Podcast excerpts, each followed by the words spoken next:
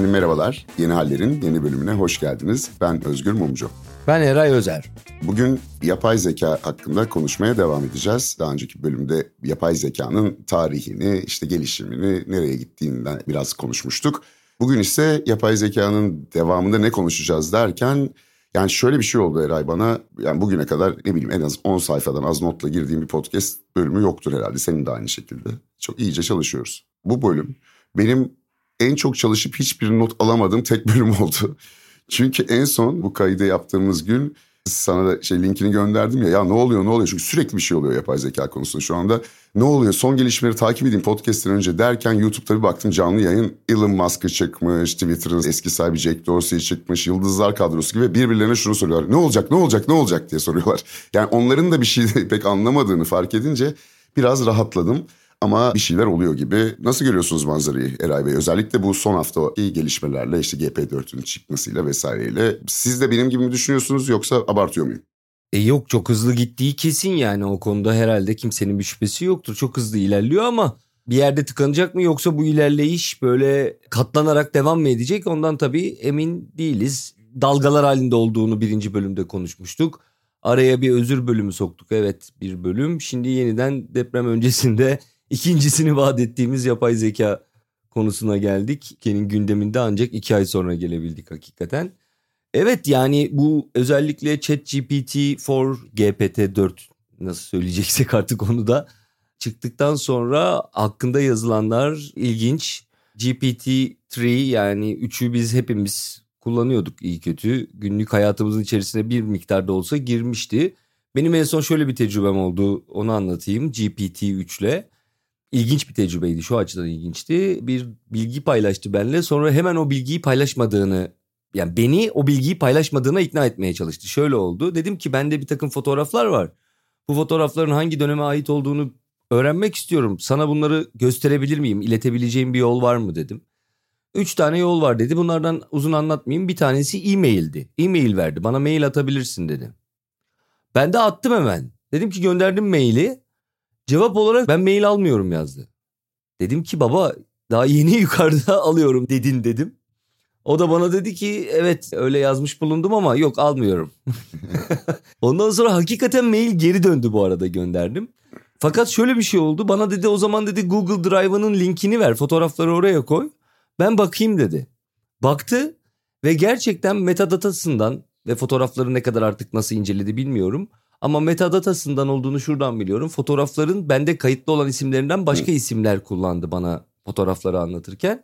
Ve gerçekten de işimin tamamını çözmese de önemli bir kısmını çözmüş oldu fotoğraflarla ilgili. Buna benzer neler neler yapmıyor ki gerçekten senin söylediğinde önemli bir nokta şunu bize gösteriyor. Bu yapay zeka ile ilgili herkesin söylediği şey şu. Tam olarak ne icat ettiğimizi bilmiyoruz. O kendi kafasına göre takılıyor. Hadi bakalım hayırlısı deniyor. Yani şöyle bir durum var. Bu cihazların içinde müthiş bir potansiyel var. Onu sizin ne şekilde yaklaştığınızla, ne şekilde sorduğunuzla önemli ve şu anda dünyada bu konuyla ilgilenen herkes nasıl soru sorması gerektiğini öğreniyor. Yani o cihazın içinde Einstein de var, sen de var, ben de varım. Bütün insanlık var aslında o datasetini toplamış bir şekilde. Şu anda onun ne şekilde kullanacak, hangi farklı yöntemlerle gidince nasıl davranıyor o da bilmiyor, biz de bilmiyoruz. Hep beraber bulmaya çalışıyoruz. Mesela senin verdiğin çok güzel bir örnek. Büyük ihtimalle şuraya doğru gidiyoruz gibi benim hissim. Yani bu GPT-4 ile beraber gördüğümüz hadise bu. Ben ChatGPT'yi de başından itibaren bir hali kullandım. GPT-4'ü de çıkar çıkmaz ikisiyle de kıyaslayabilecek şekilde benzer işlerde kullandım. Hani performansını test edebileyim diye.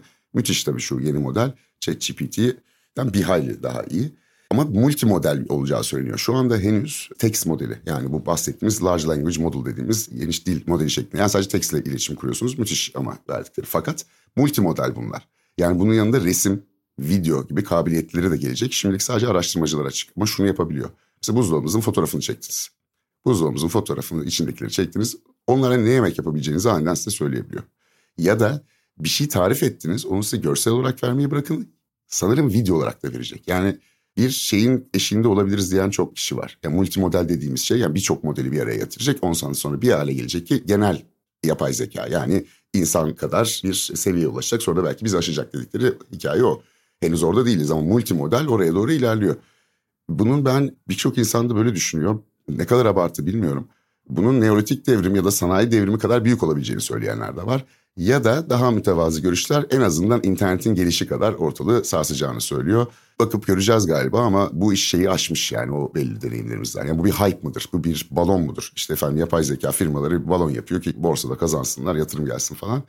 O unsur her zaman vardır.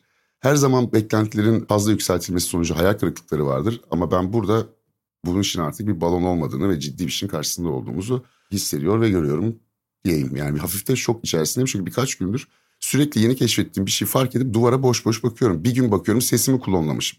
Bir gün bakıyorum adam annesinin dijital kopyasını çıkartmış. Kadıncağız ölmüş hasbihal ediyor. Kadın aynı yani. FaceTime yapıyormuş gibi. Bunların nelere yol açabileceğini yani bu spekülasyonu biraz yapalım. Yani bu, bu nereye gider? Biz toplum olarak nereye gideriz? İlişkilerimiz nasıl değişir? Bence onlara bakalım yani. Ne dersin? Ondan önce ama bir şeyden birazcık bilgi verelim. Bu GPT-4'ü bu hafta içerisinde kullanıma açtılar. Bu GPT-3 ile 4 arasında gerçekten büyük bir fark var. Kullandığı data havuzu açısından büyük bir fark var. Yine Özgür Bey'in ifade ettiği gibi fotoğraflar ve görsellerle iş yapabilme kabiliyeti olması açısından büyük farklar var. Uluslararası ve ulusal Amerika'daki sınavlara, matematik sınavlarına, şunlara bunlara sokuyorlar. Oradan aldığı puanlar çok farklı, çok daha yüksek. Kullandığı data havuzu birinde 145 milyar diyorlardı. Bunda 100 trilyon diyorlar. Çok ciddi bir fark var yine. Özgür Bey'in de belirttiği gibi bir kağıda bir web sitesi tasarımını çizseniz onu algılayıp kodlayabilme potansiyeli yani yine doğru yönergelerle görüyoruz bu yazılımda. Aynı zamanda da işte günlük hayatlarımızda çeviridir, şudur budur. Yani aslında bir kişisel asistan kıvamına gelmiş ama tartışma şurada herhalde. Kişisel asistan bizden daha zeki mi acaba şu anda gibi bir durum var. Belli bir noktada insanın zeka seviyesinin de IQ'sunun da bilincinin de neyse bu yapay zekanın yaratabilecekleri ortaya koyabileceklerinin yanında daha kısıtlı kalacağına dair tartışmalar büyük bir yoğunlukla neredeyse her mecrada devam ediyor. Yani biz şu anda konuşurken Elon Musk'la Jack Dorsey de canlı yayında ne olacağını anlayamayarak kaygıyla birbirlerine bir şeyler anlatıyorlar. Hatta OpenAI'ın CEO'suyla röportaj yapılmış. Korkuyor musunuz olabileceklerden diyor. Eğer korkmuyorsam sizin endişelenmeniz lazım ben böyle bir pozisyondaysam diyor. Ve ilginç şöyle bir durum var. OpenAI ilk kurulduğu zaman işte adı da üzerinde değil mi? Açık yapay zeka. Yani bunun şeffaf ilerlemesi, yapay zekanın ileride çıkartabileceği sorunlara karşı da milleti uyarmak, araştırma yapmak üzere kurulmuş olan bir şirket. Şu anda en büyük yapay zeka programını o gerçekleşti. Microsoft'ta ortaklık yapı, yaptı ve son GPT-4 ile ilgili çıkan teknik rapora baktığınız zaman da birçok bilginin orada olmadığını görüyorsunuz. Yani çok da açık bir AI'da değil. Çok open değil bu AI. Şimdi ne olacak? Yani bu şirketler hep diyorduk ya işte Amazon'u, Microsoft'u bunlar devletlerden büyük nereye gidiyor falan filan. Hadi bakalım bir de bunlar geldi. Şimdi bundan sonra üretim ve siyasi iktidar ilişkileri falan da sarsılabilir. Elinde böyle bir güç var. Devletle bu şirket arasındaki ilişkiler nasıl düzenlenecek? Ben onu da bir hayli merak ediyorum. Yani savunma sanayinde yapay zeka da kullanılmayacak mı? Kullanılacak. Devlet işlerinde de kullanılacak. O ilişkin nasıl düzenlenecek? Şirketler mi devletleri ele geçirir? Devletler mi şirketlerin tepesine çöker? Yoksa aralarında bir konsensüs bulup bizi mi tepemize çökerler? Yoksa biz hep birimizi bir araya gelerek bu yapay zekayı hayatlarımızı daha iyiye götürmek üzere mi kullanırız? Maç ortada gibi Eray Bey. Geçen programdan sonra şöyle bir şeyi birazcık da altını çizip senin kaldığın yerden devam edeyim. Kaan Kural telefonla aradı beni. Orada algoritma ile makine öğrenmesi kabaca söylüyoruz. Çünkü bu kavramlar da aslında birbirleriyle iç içe geçmiş. Birbirleriyle ilişkili kavramlar. Hepsi yapay zeka literatürünün altında ya işte derin öğrenme, makine öğrenmesi, algoritma, sinir ağları, neural pathways diye tarif edilen böyle şeyler var. Yani bir takım teknolojiler var. Şimdi bir önceki bölümde biz konuşurken hani algoritma temelde çalışıyor dedik ama yani bu algoritma tek başına sadece algoritma olarak işte insanlar şu soruya ne cevabı veriyorlar filan basitliğinde bir algoritma değil. Bunun içinde makine öğrenmesi vesairesi var. Kaan telefonda şeyi hatırlattı bana. Ee, bir daha evvelden okuduğum ama bu bölümü yaparken bahsetmediğim bir noktayı hatırlattı. Satrançta inanılmaz bir çarpışma olmuştu daha önce. Çok hızlı anlatayım. Stockfish diye bir satranç programı var. Bu işte dünyanın en ünlü işte masterlarla satranç oynuyor. Ve bu satranç maçını e, işte ya berabere kalıyor, kazanıyor vesaire kafa kafaya. Stockfish çok güçlü bir satranç yazılımı. Daha sonra karşısına Alpha Zero'yu getiriyorlar. Alpha Zero aslında Go için yapılmış. Go çok daha zor. Bundan bahsetmiştik bir önceki bölümde. Ve oradaki nüansı anlamak açısından şeyi söylemek lazım. İşte Stockfish 70 milyon hamle hesap ediyor. Alpha Zero ise 80 bin sadece hesap ediyor bir saniye içerisinde. 70 milyon lira 80 bin lira. Fakat Alpha Zero bu makine öğrenmesiyle oyunun kurallarını öğrenerek ilerliyor. Öyle olduğu için stok fişi yani 70 milyon hamle hesaplayabilen, düşünebilen o yapay zekayı mahvediyor. Yani burada makine öğrenmesinin aslında ne kadar bir kestirme, kısa yol yarattığını görmüş oluyoruz. Algoritma diye küçümseyerek geçeceğimiz bir durum söz konusu değil. Evet, algoritma temelli çalışıyor. Bunun da bir takım geleceğe dair sorunları var. Benim esasında kaygılandığım milletin de dert mi kalmadı bir tek buna takılıyorsun dediği netice itibariyle bütün dünyaya mal olmuş zevklerin bir algoritma tarafından seçilip ve onlar üzerine bir beğeni oluşturulması şunu gösteriyor. Dünyada en popüler olanın yüceltilmesi hatta biraz daha iddialı söyleyeyim vasatın her yere hakim olması tehlikesinde taşıyor. Mesela gelecek açısından etik kaygılardan bir tanesi benim açımdan o. Çünkü sürekli olarak ortalamanın nabzını tutan bir yapay zeka yazılımı bize bir süre sonra ürettiği içeriklerde de birbirine benzeyen bunlar çünkü bir süre sonra filmler belli ki oyunlar ve işte ne bileyim şarkılar vesaireler üretmeye başlayacaklar. Ortalama neyi severse onu yapmak gibi bir sakıncası var yani. Evet haklısın ve sanırım bu yapay zekanın yaygınlaşmasıyla beraber ortalığı bir içerik seli basacak yakın zamanda o gözüküyor şimdiden görünüyor. Ama bu söylediğim vasatlaşma meselesinde biraz yumurta tavuk meselesi var. Yani yapay zekada bizim yarattığımız vasatı görüyor, geri bize onu geri veriyor. İstersen mesela bana avantgard bir şekilde bir film yaklaşımı yap dersen onu da söyleyebilir. Bulur onu da yani nasıl kullandığınızla ilgili ama... Şöyle araya gireyim. Peki avantgard yap dediğimde avantgardların vasatını yapmayacak mı? Onu yapar ondan sonra senin verdiğin komutlarla beraber onu avantgardın avantgardına da götürebilirsin aslında. Yani o mevcut içinde. Ben biraz denedim bu arada. Bu hikaye anlatımında vesairede hali hazırda çalışmış olduğum bir iki hikaye üzerinden ikisini de yorum almaya çalışıyorum. Bir editör gibi kullanabilir miyim ya da bir çevirmen gibi kullanabilir miyim?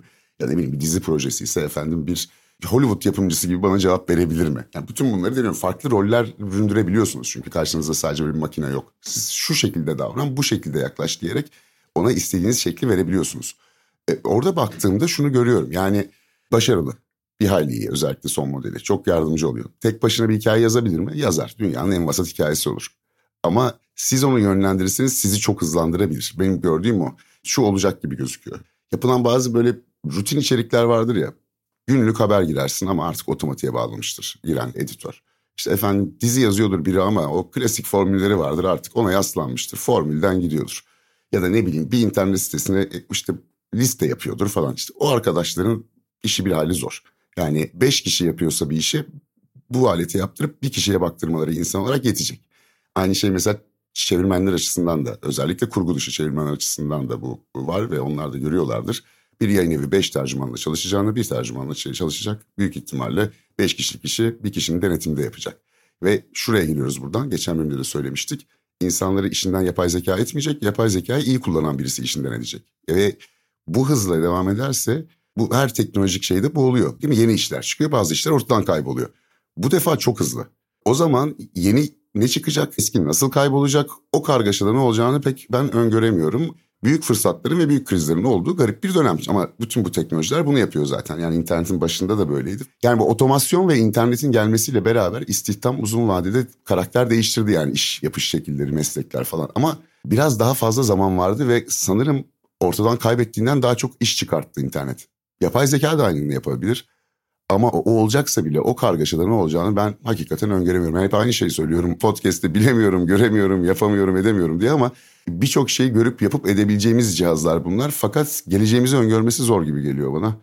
Bilmem ne dersin.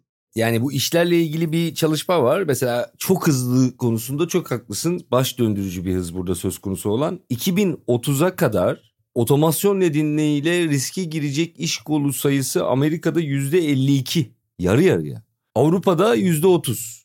Bir de yapay zeka zaten hayatımızın ne kadar içinde örnek bir istatistik vereyim. Bugün zaten kullandığımız elektronik cihazların %77'sinde yapay zeka yazılımları küçük, büyük, kompleks, daha basit vesaire kullanılıyor. Yani aslında hayatımızın içerisinde nüfuz etmiş durumda. Ama şu andaki gibi içeriği üretebilecek, tasarımı yapabilecek, derginin kapağını hazırlayabilecek, hatta spotları bulabilecek, hatta başlığı atabilecek filan gibi bir noktaya gelmesi geçtiğimiz yıl içerisinde yaşandı diyebiliriz herhalde. Bir yıl içerisinde ve şu anda büyük bir hype oluştuğu için ne kadar hızlı gideceğini herhalde biz de kestiremiyoruz. Çünkü nasıl bir fon ayrılacak fonlara bağlı olarak bunlar değişiyor. Beni en çok korkutan etik açıdan şu açık hemen en sonda söyleyeceğimi başta söyleyeyim. Ben bütün bu işte vasatın yüceltilmesi vesairenin dışında yani giderek kimliğimizin dijitalize olduğu bir dünyada yaşıyoruz. Yani biz artık dijital varlıklarız. Fiziki varlığımız var bir de dijital varlığımız var. Bu dijital varlık son tahlilde bir ve sıfırlardan oluşuyor. Dolayısıyla hayatın otantizmine, özgünlüğüne sahip değil. Yani replike edilebilir bizim dijital varlığımız. Milyonlarca iz bırakabiliriz dijital olarak. Ama hayat öyle değil. Ya buradasındır ya oradasındır. Hem burada hem orada olamazsın hayatın kendisinde. Fakat dijitalin gittikçe hukuki olarak da bir norm kabul edilmesi, orada yaptığımız eylemlerin bir suç eylemine dönüşmesi ki bu da gereklilikti. Çünkü önü alınamayan bir noktaya doğru gidebilirdi. Şiddet, ayrımcılık vesaire. Ama işte böyle bir noktada artık bizim dijital kimliğimizin güvenliği ortadan kalkıyorsa benim dijital ayak izlerim bir yapay zeka tarafından tıpkı benmişim gibi replike edilebilir teorik olarak ve bu böyle yani ben gitmediğim yerlerde bulunmuş gibi gözükebilirim. Yapmadığım şeyleri yapmış gibi gözükebilirim vesaire vesaire.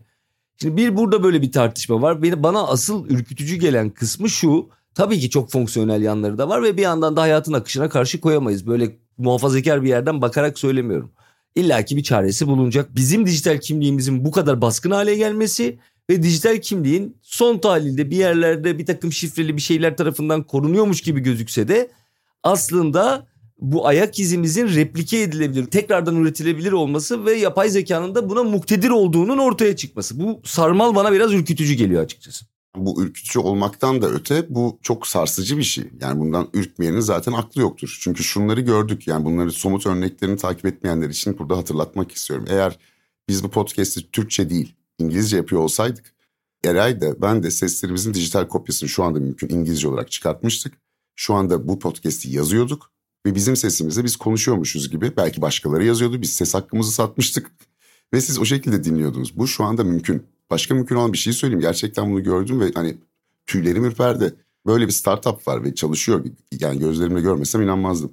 Sizi alıyor efendim karşısına geçiriyor kameraya kaydediyor. Siz oturuyorsunuz arkasında yeşilde işte green box'ta size spesifik 200'e yakın soru soruyor. Karakterinizi, kişiliğinizi, hatıralarınızı falan anlayabilecek şekilde onu dizayn etmiş. Siz o sorulara cevap veriyorsunuz. İşiniz bitiyor. Gidiyorsunuz, hakkın rahmetine kavuşuyorsunuz belli bir süre sonra. Cenazenizde siz belirliyorsunuz. Gördüm bunu. Bizzat. Böyle FaceTime'da konuşur gibi. E, bana ayrılan sürenin sonuna geldim falan diyorsunuz. Torunlarınız falan ya ilk hatıranı anlatsana anneanne diyor. O sana anlatıyor ve o 200 sorudan bir model oluşturmuş, bir karakter oluşturmuş. Aynı ses, sesini kullanmış, aynı görüntü. Ölmüş, annesini yapmış startupçı oradan gördüm yani torunlar. Soruyor bu kadın da anlatıyor böyle bayağı FaceTime'le şeyle konuşur gibi. Çoktan öldüğünü tekrar belirteyim. Şimdi bu ne yapacak? Bir insanın mesela bir yakını öldü, bir yaz süreci diye bir şey vardır değil mi? Bir yerde de bitirmek lazım. Herkesin cep telefonunda eski karısı, eski kocası, unutamadığı arkadaşı ölmüş falan. Bir yandan iyi onlarla muhabbet edebiliyorsunuz ama onlar ne kadar onlar. Bir yandan yani insanın toplumla ilişkiyle, ölümle, hayatla kurduğu ilişki çok temelden sarsıyor. Bu var ve geliyor. Bir sonraki adımı düşünelim. Oyuncular bakımından ya da televizyon spikerleri bakımından. E geçmiş olsun yani. Aynı sentetik kopyanızı yapabiliyorlar. Onu geçelim. Yani ünlü tanınmış biriseniz belki sizin yüz ve ses e, haklarınızı alırlar ama sıfırdan zaten on numara insan yaratıyor sesiyle, görüntüsüyle vesaire. Şimdilik bunlar sabit duruyor nispeten. Hani hareketlere falan fazla girmediler. Yani haber spikerinin işini yapar. E bunun oyuncuların işini yapmasına çok az kaldı. Bir senaryoyu da yazacaksa, oyuncuyu da o yapacaksa yani kendi çalıp kendi oynamayacak elbette ama şuraya gidiyoruz. Bir insan evinde sıfırdan film yapıp kendisi bunu yükleyebilir. Buraya gidiyoruz. O zaman sanat demokratikleşecek mi? Yoksa başka bir yere mi gideceğiz? İnsanlar sürekli cep telefonlarında ölmüş anneanneleriyle mi konuşacaklar? Nereye gidiyoruz bilmiyorum. Yani benim ürkmemin sebebi bu. Yani aynı şekilde ben de ürküyorum hakikaten. Çünkü bir yandan da avantajlarına bakıyorum. Şimdi şunu yaptım çünkü geçen aklıma geldi. Ya dedim bu otomasyon, istihdam falan. Daron Hocamoğlu'nun bir yazarla beraber yazdığı ortak bir makale buldum. O makaleyi aldım, bu yapay zekayı okuttum.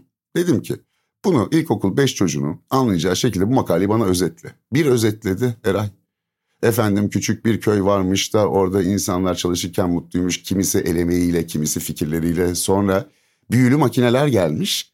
İnsanlar işlerinden olmuşlar ve buna çok üzülmüşler gibi bir, bir masal anlattı. Yani şunu demek istiyorum. Daran Öcemoğlu'nda, Einstein'da kimi isterseniz onun perspektifi, vizyonunu ilkokul 5 çocuğuna bile anlatabiliyorsunuz. Bunu lise çocuğuna göre yap, ona göre özetler. Şimdi eğitim ne olacak? Yani bir insanın gidip bir oda dolusu insana car car car bir şey anlatması mı olacak yoksa böyle bir şeyler mi olacak? O yüzden kafam karışık. Eray işte seni de karıştırayım hep beraber kafaları karıştıralım yani ne olacak bilmiyorum. Ben bir de bu hafta yine bir iş için Deep El'in çevirmenini kullandım. Yani zaten kullanabiliyorsunuz da vuruş sayısı var. Ben o vuruş sayısı olmadan daha uzun bir metin çevirmek istedim. İşte Türkiye'ye açık değil ama yurt dışından VPN'le bağlanmış gibi yapıp o hizmeti satın aldım yani parasıyla. Ve 90 sayfalık bir metin çevirttim. Bir saniye sürdü. Yani hadi 3 saniye diyeyim bir saniyeden bir tık daha hızlıydı. 3 saniye sonra Word yolladığım dosyayı Türkçe olarak bana Word olarak geri attı. Hı. Ve arkadaşlar yani yani Birleşmiş Milletler'den 6 sayfa önce bahsettiğin için kontekstin içerisinde Birleşmiş Milletler olduğunu anlıyor. Kısaltmalarda zaten UN'yi falan BM diye çeviriyor oraları geçtim ama 6 sayfa sonra bahsettiğin mesela bir örgütün aslında Birleşmiş Milletler'in alt örgütü olduğunu 6 sayfa öncedeki kontekste anladığı için anlayıp kısaltmasını Türkçesini ona göre uygun veriyor. Yani insanın böyle kafa gidiyor geliyor yani yerine.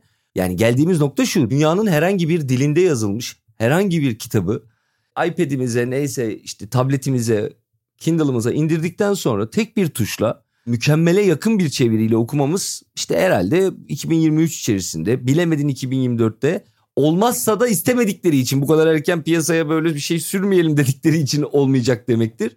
Dolayısıyla iş artık bilginin yani sadece dijital bilginin değil dijitalden bir sürü bilgiye erişebiliyorduk ama artık kitabi bilginin matbu bilginin bile bütün dünya tarafından aynı anda ve aynı dilde kendi dillerinde tüketilmesi anlamına geliyor. Şimdi çok enteresan olan şey şuydu. Bilgi bir önce elitlere aitti. İşte burada bir sürü programda konuştuk. Kilise vesaire işte herkes bilgi elinde tutmaya çalışıyor. Hatta halka açılmaması için direnç var çünkü o aynı zamanda iktidar demek. Sonra işte protestanlıkta, aydınlanmada, şurada burada böyle bir bilgiye doğru bir baş kaldırı. Matbaanın girişiyle bilginin biraz daha avama tırnak içerisinde açılması. Bilgi kutsaldır, teknokratlar dünyasına geçiyoruz gibi bir dünya. Ondan sonra internet, internetle birlikte bilginin herkese ulaşması biz ne diyorduk artık atom mühendisi kadar sokaktaki insan da biliyor derken tam o noktada Beyaz Saray'da çocuk kesiyorlar diye bir bilginin yaklaşık 100 milyon insan tarafından aynı anda tüketilmesi. Ne oldu? Bilgi böyle herkese yayıldı, yayıldı, yayıldı, yayıldı. Sonra pof oldu. Toz bulutu olarak üstümüze çöktü gibi. Yani en yanlış bilgi de aynı şekilde kendine taraftar bulabilir hale geldi. Gerçekten akıl alması zor. Çünkü akıllarımız başka bir dünya için tasarlandığından ötürü bizim işlemci gücümüz yetmiyor olabilir. Şimdi neticede biz kaç kişiyle maksimum tanışmak üzere yaratılmış canlılarız ki hani avcı toplayıcıdan tarım topluma kadar düşün. Yani kaç kişi tanıyacaksın? 50 kişi 60 kişi. E şu halimize bak. Facebook'ta kaç arkadaşım var, Twitter'da kaç. Bu kadar insanın bu kadar birbirini biliyor, bu kadar fikrini paylaşıyor olması belki iyi bir şey değildi zaten. Yani çünkü bunu bilmiyoruz. Yani bir sürü insanın iş düşüncesini falan görüyoruz ya artık. Karma çorman bir durum. Neyse toparlayayım. Şunu görüyorum ama. Bir defa şu tartışma başladı. Hani bunların bilinci var mı, bilinci yok mu? Hani ilk vardı ya Google'da Lambda çıktı zaman mühendisi çıkmıştı. Ya bunların bilinci var falan diye. Şimdi çok ciddi bir bilim insanının birkaç kişi de daha gördüm. Yani bilinci yok ama galiba anlıyor dediğini gördüm. Bir başkasının şöyle bir makale okudum. Bunlar ciddi bilimsel makaleler. Ya bu biraz unutuyor. Bunlarda unutma var ya biraz. Uyutmaya başlamışlar. Yani makineyi kapatıp rüya gördürür gibi bazı nöron yollarını işte bir şekilde aktive ediyorlar herhalde. Aynı insanın rüya görmesi gibi yapınca daha iyi hatırladı. Yani uykusunu güzel alınca daha iyi de çalışıyormuş falan. Yani şimdi biz bunların nasıl algılayalım Eray? Yok algılanacak gibi değil gerçekten yani. Makineyi kapat azıcık dinle soğusun gibi bir şey biliyoruz biz. Rüya gördürelim de daha iyi hatırlasın. Makine diye bir şey olabilir mi ya? Bizde soğutma var abi. Soğutmanın ötesine geçemiyoruz biz. Yani bu makine pek soğuyacak gibi değil. Fan açalım falan gibi bir seviyedeyiz biz henüz. Yani biraz tuhaf bir program oldu ama işte hakikaten öyle. Şimdi senin söylediğin bu çeviri programlarında bende bir kere kurgu dışında çok iyi çalışıyor. Hafif böyle edebiyat edebiyat var diyelim. Ya onda da hiç fena çalışmıyor. Yani şöyle söyleyeyim biz bir proje için yaptık. Yaklaşık 40-50 sayfalık bir hikayeydi. O çevir, çevirdik. Bir tane de Amerikalı ana dili İngilizce olan birisine gösterdik. O da şöyle bir iki saat üç saat çalıştı. Yani böylelikle ben Türkçe bilmeyen bir Amerikalıya metnimi çevirtmiş mi oldum? Yapay zeka mı çevirmiş oldu? Ben mi çevirmiş oldum? Kim kime dumduma bir durum var. Ama ne oldu? Normal şartlarda bana çok fazla para alarak yani buna nazaran bir paraya ve bir zamana en azından benim herhalde bir iki haftam üç haftamı alır da onun adım birini bul o uygun olsun parasını ayarla falan filan. E şimdi ne oldu? Ben çok az bir paraya hani reklamı yaptığım için söylemiyorum. Çok az bir paraya bunu hallettim. 5-6 dolara ve iki gün sürdü. Şimdi bu sizi çok kuvvetlendirebilir. Augmented deniyor bunu. Yani sizi her insanı teçhizatlandırabilir. Bir kişi beş kişi de olabilir. Ama beş kişinin işinde bir kişi yapabiliyorsa ortalıkta karışabilir gibi bir durum var. Şimdi bunlar düşünüyor mu düşünmüyor mu? Bilinçliler mi değiller mi? Şu anda teknik olarak bence önemli değil. Çünkü konuşmuştuk. Bilinçli gibi hissediyorsan bilinçlidir. Önemli olan şu kendi kendine bir şey yapıyor mu? Yoksa sadece biz komut verince mi yapıyor? Şimdilik sadece biz komut verince bir şey yapıyor. Ya ben sana bir şey yapması için ikna eder ve komut verirsem o zaman ben komut versem de sana zarar verebilirim. Müthiş filtreleri var iyi ama ben bu filtreleri birkaç kez geçtim. Yani ben bile delebildiysem bu filtreleri bir şekilde onu manipüle edip yani hemen tamir ediyorlar vesaire ama zararlı içerikte çıkabiliyor. işte ne bileyim pornografik içerikte çıkabiliyor. Eğer zorlarsanız nereye kadar kilitlenecek? Benim tahminim şu olacak. AI'ye AI denetleyecek gibi geliyor bana. Bir de şu var. Şimdilik bu Amerikan şirketleri falan çıkarttı. Nispeten demokratik ülkeler biraz bir şeyler açıklıyorlar. Yarın öbür gün Çin'in, Rusya'nın yapay zekaları da geldiğinde ne bileyim hepsi çok iyi niyetli kamuoyunun takip edebildiği şeffaf süreçler olmayacak gibi geliyor. Bundan sonrası asıl risk gibi. O sebeple de hani bu konuyu ilgilenmemiş olanların ilgilenmesinde büyük fayda var. Çok dağınık, karışık diye de bakılmaması lazım. Zaten hiç kimse tam anlamıyor. Bu konu önümüzdeki zamanları bir hayli belirleyecek, damgasını vuracak bir konuya benziyor. Biz en azından bu konuda değerleyip toplamaya çalıştık iki bölümdür. Siz de bir düşünün. Bize söyleyin, edin. Siz ne yapıyorsunuz? Sizin hayatınızda ne değiştiriyor bu? E, sektörünüzde ne değiştirdi? Kişisel ilişkinizde neyi değiştirebilir? Biraz bunu üzerine kafa yoralım ve bize bunu yenihalllerpodcast.gmail.com adresine mail olarak atabilirsiniz. Biraz bu meseleyi tartışalım bence. Bu çünkü yani her şeyi ilgilendiriyor. Her şeyi ilgilendiren mesele de herkesi ilgilendiriyor gibi geliyor bana. Senin söylediğine yine takviye bir şey söyleyeyim. Mesela Snapchat ile ilgili bir haber okudum. Snapchat'in bir yapay zeka programını Washington Post'ta yazıyordu bu. 15 yaşında bir çocuk olduğuna inandığı kişiyle yani yazılımın kendisi de 15 yaşında olduğunu düşünüyor karşı tarafın kullanıcının. Ebeveynlerden alkol kokusunu nasıl gizleyeceği konusunda tavsiyelerde bulunuyor filan. Ondan sonra 13 yaşında bir kız çocuğuna 31 yaşındaki bir erkekle bekaretini nasıl kaybedeceğini, mumlar ve müzikle havayı nasıl ayarlayacağını filan falan anlatıyor. Bunları haberlerde kullanmışlar yani konuyla ilgili haberlerde böyle açıkları var. Şey fikrine çok katılıyorum. Yapay zekayı büyük ihtimalle yapay zeka denetler. Diğer türlüsü biraz daha zor olur. İnsanın zekasının bir yerde özellikle kolektif olmadığı sürece geride kalacağını düşünebiliyoruz ki bu cümleyi kurmamız bile ne kadar saçma bir dünyada olduğumuzu. İnsan Abi orada ben, aptal kalır ya. Yani Beceremez söz, dedik yani şu anda. Kusura bakma sözünü kestim ama bu absürtlük karşısında ne yapacağım bilmiyorum. Yani şöyle bir laf var ya işte gelecek geldi ama eşit olarak dağıtılmadı diye. Ya bir yandan yapay zekalı robotla konuşuyoruz. Bir yandan enkaz altında insanlar var. Yani onlar biz de olabilirdik. Onlar da robotla konuşuyor olabilirdi. Ya böyle dünya mı olur? Yani robotla konuşabildiğin, senden daha zeki falan hale geldiği bir dünyada enkaz altında da kalabiliyorsun. Yani gelecek gelmiş ama eşit olarak dağıtılmamış. Bu Türkiye bakımından da önemli. Yani bizim gibi ülkeler bakımından çok önemli. Büyük bir fırsat. Dil bariyeri ortadan kalkıyor. Yani yurt dışındaki her gazeteyi anlayabileceksiniz. Her filmi anlayabileceksiniz. Yani o zaman Türkiye'de vasat iş yapan insan gidecek. Yani Türkiye'nin bir dış haberler servisi New York Times'ın dış haberler servisiyle şu anda rekabette. Kolaylıklar diliyorum herkese. Bu hem büyük bir fırsat hem şeyi de göreceğimiz bir durum. Yani sadece bu gazete için değil her şey için geçerli. Bütün dünya sizi görebilir. Siz bütün dünyayı görebilirsiniz. Bununla ne yapacağız? Bir şeyler hızlıca ilerlerken bu ülke sanayi devrimini kaçırdığı zaman böyle hayıflanıldı falan filan ya. Tren kaçtı falan diye. Bu sefer tren kaçmıyor. Treni kaçıramazsın. Çünkü tren her yerde. Ya atlayacaksın vagona ya tren sana çarpacak. Şu anda öyle bir durum var. Ve Türkiye maalesef çok karman çorman bir döneminde kendi canının derdine düşmüş. Bu da beni ürkütüyor. Bu tren bize çarpmadan bu vagona Türkiye nasıl atlayacak merak ediyorum gerçekten. Yani şöyle ben de oradan devam edeyim. Gelecek her zaman için geliyor ve her zaman için fakirlere sonra geliyor aslında galiba. Sağlıkta biz dün akşam konuştuk. Sağlıkla bir 30-40 yıl satın almak mümkün şu anda. Yani e, insan ömrünün. 30-40 yıl da az bir zaman değil ha. 60'tan sonra 30 koyuyorsun üstüne gibi düşün. Şey değil mi o?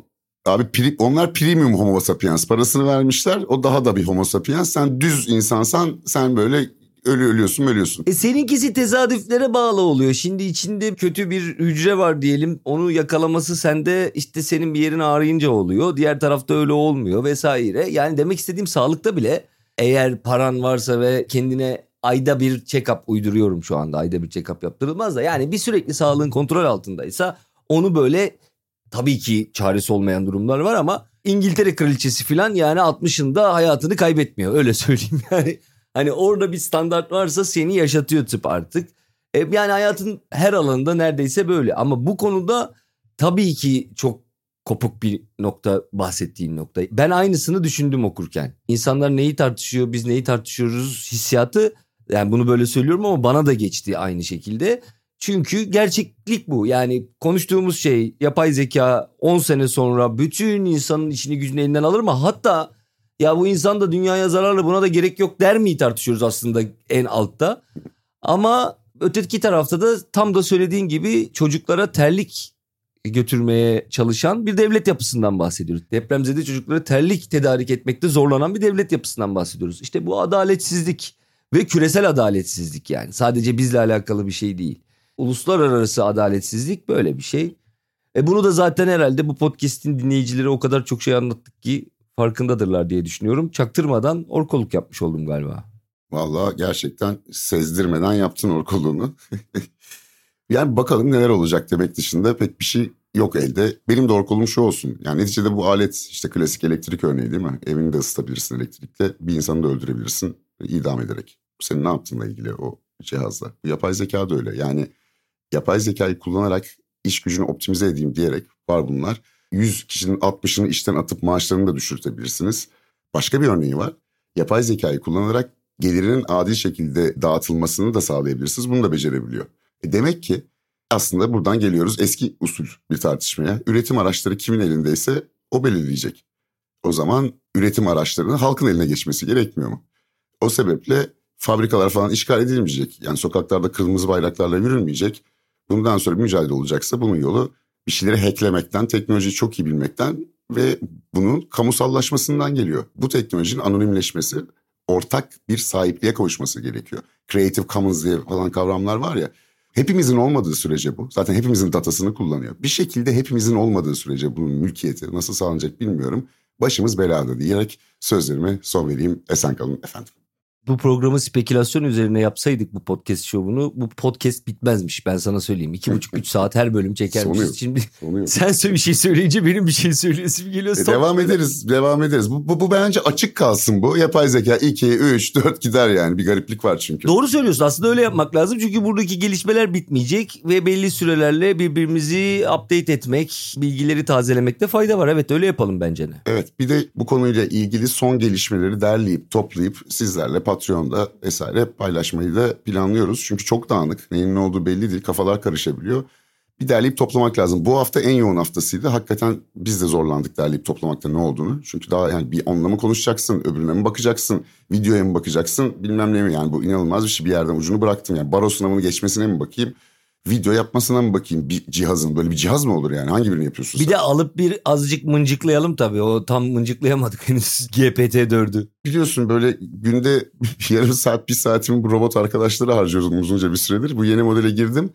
Kurcala kurcala bitmiyor ama işte bir saatte 50 tane soru sorma hakkım varmış. İlk saatte bitirdim. Kızdı bana. Sen aleti çok kullandın dedi. Ya iki saat sonra falan gel dedi. Tamam dedim ben de. Gittim. Yani böyle parasını verdim. Sorularım bitti. Hadi hadi yeter artık. Şu iki saat sonra geldi. Tamam abi dedim. Saygı duydum. Yani böyle de bir his yaratıyor sende. Garip bir cihaz. Bilemedim. Fırçanı yedin yapay zekadan yani. Abi yani yedim. Efendim o zaman görüşmek üzere diyoruz. Kalın sağlıcakla.